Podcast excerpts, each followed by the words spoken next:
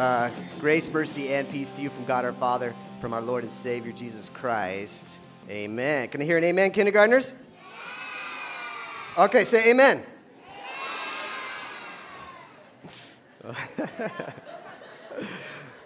I did ask them a question. These kids are smart, all right? Take it logically in order. I appreciate that. My name is Michael Hayes, one of the pastors here at St. John's. So glad to be with you here this morning. And if you're a guest with us, uh, welcome and uh, welcome home. If you're looking for a church home, we'd love for you to come uh, join the St. John's family. So we had that cool image with the astronaut there. What's up with the astronaut? In case you haven't heard, it takes a lot of courage to launch yourself into space, and it's got to be one of the most fear filled and anxious things any human being would willingly do. And so we're kind of taking that image with us these six weeks through this journey uh, radical trust, fearless faith. How can we launch ourselves into the midst of an anxiety uh, filled world, an anxious world? And how can we launch our lives into that world and live? And not just kind of survive, but to live deeply and to live richly in this world. And so we've looked at a whole bunch of Old Testament characters from long ago and seeing how they lived lives of faith and trust. Uh, we looked at Abraham and Moses and Deborah and Ruth last week. This week we're looking at David. Next week, Esther. And so I've been looking, I've been thinking about stereotypes a bit recently. And for the most part, I think that in theory, all of us in the room here would have probably a negative view of stereotypes, right? We definitely don't like it when someone stereotypes us. And we don't like it when people out there stereotype other people. But I would say that sometimes it's necessary to have sort of stereotypes. We've got our kindergartners here, right? And uh, sometimes I think it's necessary to have them. My wife, we've got three little ones. And if our kids get lost in a store or at the mall or at Disneyland or anywhere, we say, if you ever get lost, we tell them to look for a certain type of person, right? Stereotype. Like, we say, look for a mom with kids. Why? Because a mom with the kids is going to understand that a child is lost, and that mom's going to do whatever they can to help that child to find, right? We're not saying, don't go looking for a 13 year old high school kid, right? Stereotype against you high schoolers out there, I apologize in advance, but parents, it works, right? Right? I mean, there are stereotypes that sort of work. But sometimes stereotypes go the other way too, and they're not as innocent as that. Sometimes stereotypes start to go over to blatant prejudice or even sort of unrecognized prejudices that we have within us racism, sexism, ethnocentrism, ableism, ageism, and a whole bunch of other prejudices that we may have toward people that are different than us, or characteristics of people that we don't like, or the world says is not good, or society looks down upon.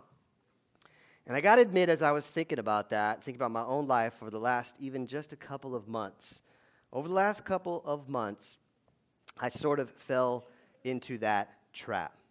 I had a friend in, in college who always was good at looking at people, looking at their lives, and treating them with dignity, despite what the world would say, despite what the stereotypes that we have. He always treated everyone with dignity he looked at them and he looked into their heart. How they don't conform to society's standards, but maybe their heart is good before God. And so when we look at David's life, we begin to see something like this come out in the text that we're going to consider today. But first, let's think about who is David. We go back into the Old Testament. After Israel came into the land of Canaan, they had the heads of state, they called them judges. We looked at one of the judges a couple weeks ago. Her name was Deborah. And then they started calling their heads of state kings, and they had this King Saul. But King Saul, he made some pretty poor choices. And so God rejected him as king. And so Samuel the prophet, he was mad that God had rejected him as king. And so God comes to Samuel in 1 Samuel 16, verse 1, and he says this The Lord said to Samuel, How long are you going to mourn for Saul since I have rejected him as king over Israel? Fill your horn with oil, be on your way. I'm sending you to Jesse of Bethlehem. I have chosen one of his sons to be king. Now, if you were here last week, you might remember Ruth and Boaz. Cool story. Ruth and Boaz were the parents of Obed. Obed became the father of Jesse. So Jesse's their grandson. So one of their great grandkids is about to be anointed king. Verse 4, 1 Samuel 16 Samuel did what the Lord said. When he arrived at Bethlehem, the elders of the town trembled when they met him because sometimes prophets would come to town and they would it meant serious business. And so they asked, Do you come in peace? Samuel replied, He said, Yes, in peace. I have come to sacrifice to, or I've come to worship the Lord. So consecrate yourselves and come to the sacrifice with me. Then he consecrated Jesse and his sons, he invited them up to the sacrifice to worship. And when they arrived, Samuel saw Eliab, and he thought, Surely the Lord's anointed stands here before me, stands here before the Lord. Right there in that verse, we see that even the prophets of God can get it wrong and fall prey to stereotypes, fall prey to society's expectations of what human being might be better than another human being. And I love this verse, one of my favorite verses in the whole Bible. I hope it speaks to your heart. Verse 7 The Lord said to Samuel, Do not consider his appearance or his height, and it's not just because I'm small. Uh, maybe a little bit. Do not consider his appearance or his height, for I have rejected him. The Lord does not look at the things people look at. People look at the outward appearance, but the Lord looks at the heart. People look at the outward appearance, but the Lord looks at the heart. I thought to myself, how often do we do that? How often do we look at the outward appearance? I mean, even Samuel the prophet did. Apparently, this guy, Eliab, he was good looking, he was tall, he was probably a strong warrior, very well dressed and groomed, probably like a GQ model type of guy. But God was like, nope, not him. God said, I'm looking for character, I'm looking for attitude. I'm looking beyond the outward appearances and I'm looking at the heart. And I got to admit, as I looked at my, la- my life, that even the last couple of months, it happened to me twice.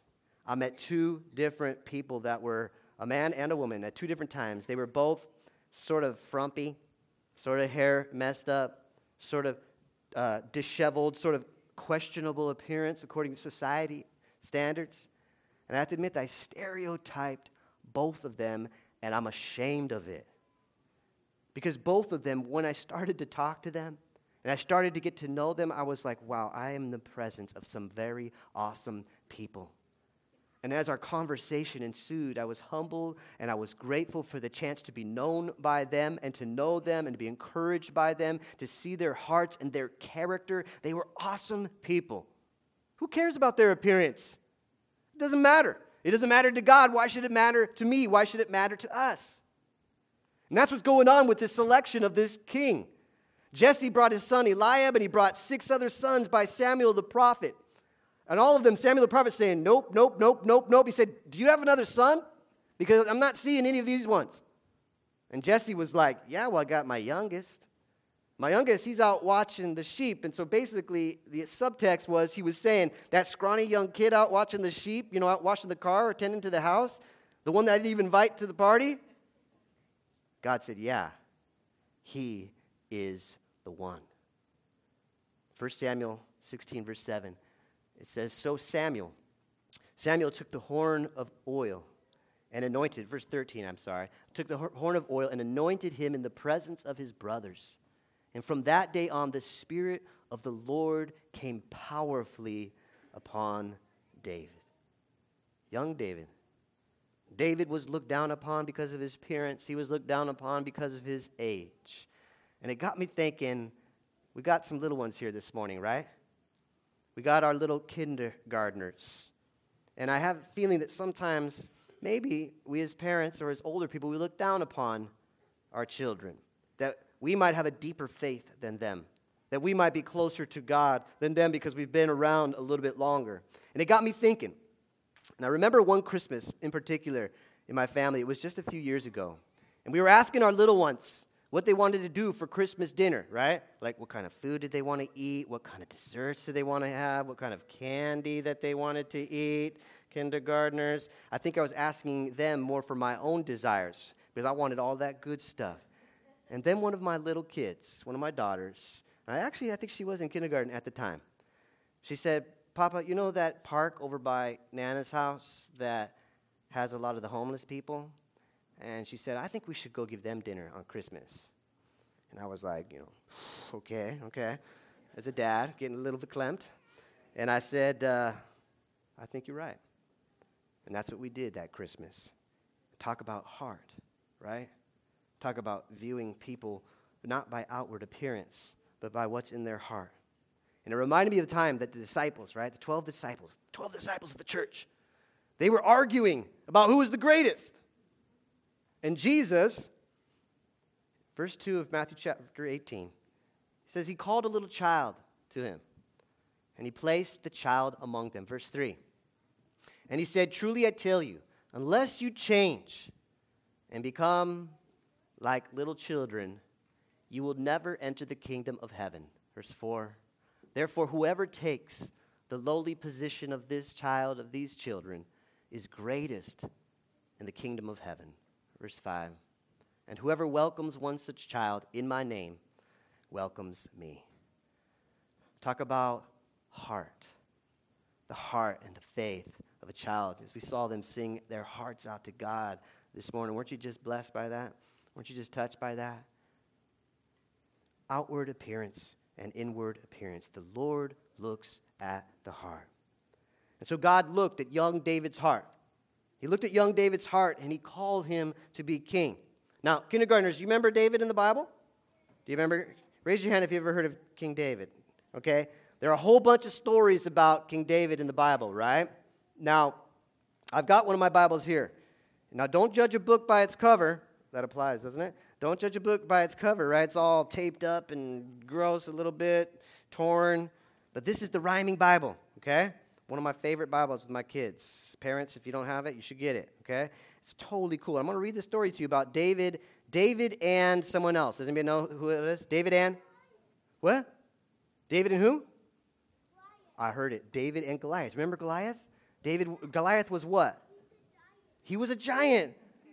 You want to finish the sermon, man? Because I think you got it in you. He's like, yeah. Get that microphone for this young, man. All right. You got the Bible too? It's a different one. I said we got a whole bunch of different ones. All right. So Goliath, do you know how tall he was? Was he seven feet tall? No. Was he eight feet tall? Was he nine feet tall? He was.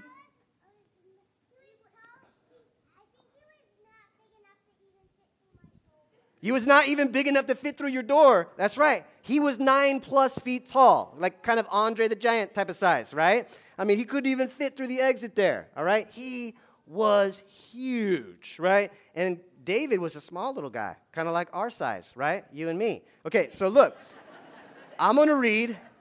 I'm to read the story of David and Goliath, okay? It's a rhyming Bible. So if you hear in the rhyme, you can jump in on the special word. My kids love to do that. The pictures are going to be up on the screen, okay?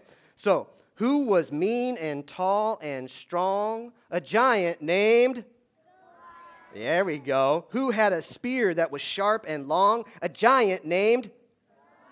Good job, my friends. Every morning and every night, Goliath tried to pick a fight.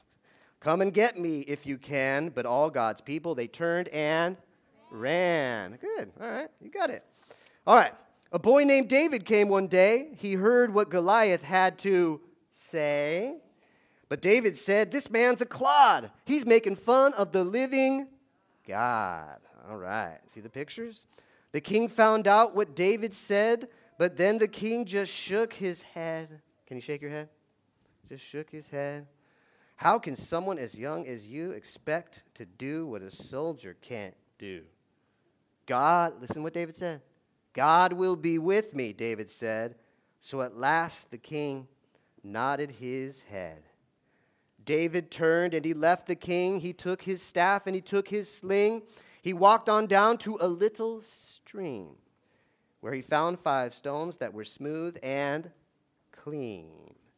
Goliath saw David and it made him mad. He let out a roar to frighten the lad. But David kept coming, he didn't run away.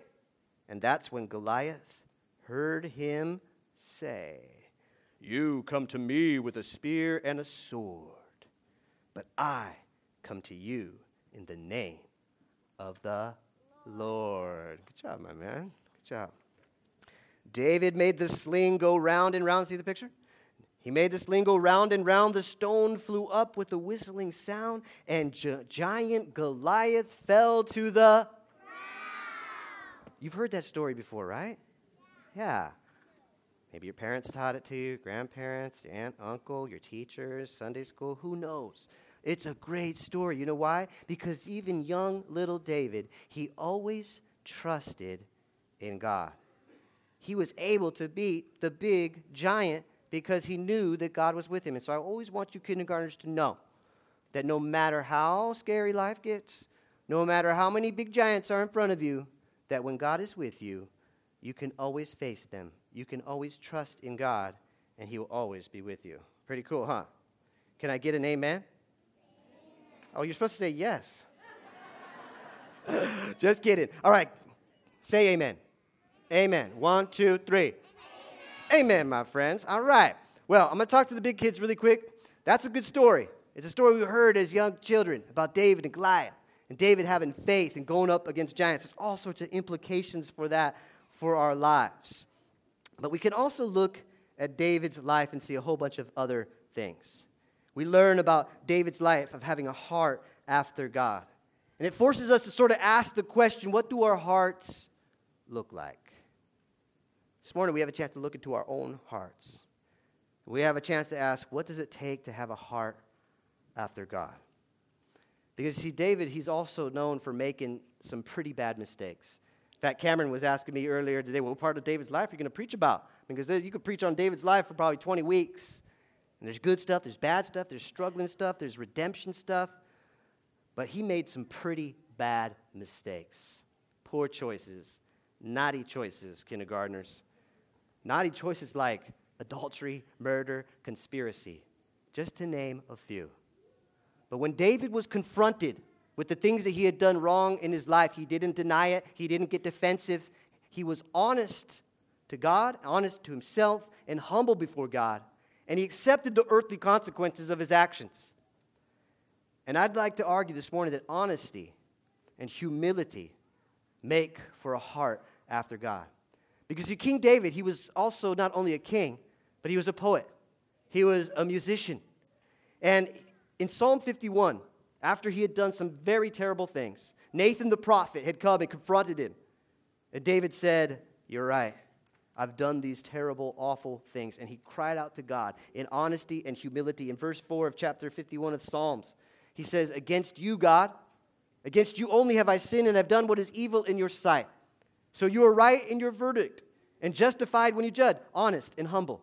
Verse 9, he says, Hide your face from my sins and blot out all my iniquity. Create in me a pure heart. Create, God, in me a pure heart and renew a steadfast spirit within me. Don't cast me from your presence. Don't take your Holy Spirit from me. Restore to me the joy of your salvation, God. Grant me a willing spirit to sustain me.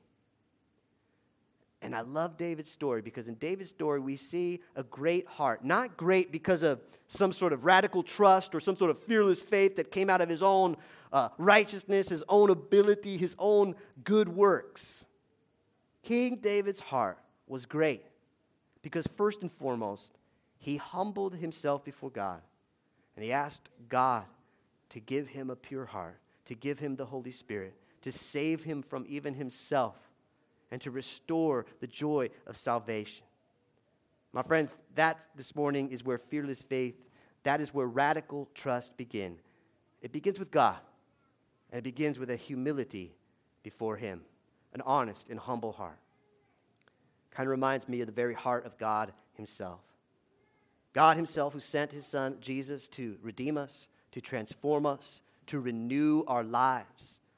And with that sort of humble heart given to us from God, that sort of honest heart, God will use us to slay giants. He will use us to feed the needy. He will use us to bring His grace and truth to those who are different than us. And God will use those who are different than us to speak His grace and truth to the deepest part of our hearts. 1 Samuel 16, verse 7, love this verse. The Lord does not look at the things people look at. People look at the outward appearance, but the Lord looks at the heart. That's a good stereotype about our God. He always looks to the heart. And that, my friends, is radical trust. To trust God beyond whatever the world or our minds might be saying about our appearances. The Lord looks deep into our hearts. He sees his children, and he calls us his sons and daughters. He invites us into the kingdom. He calls us kings and queens in his reign.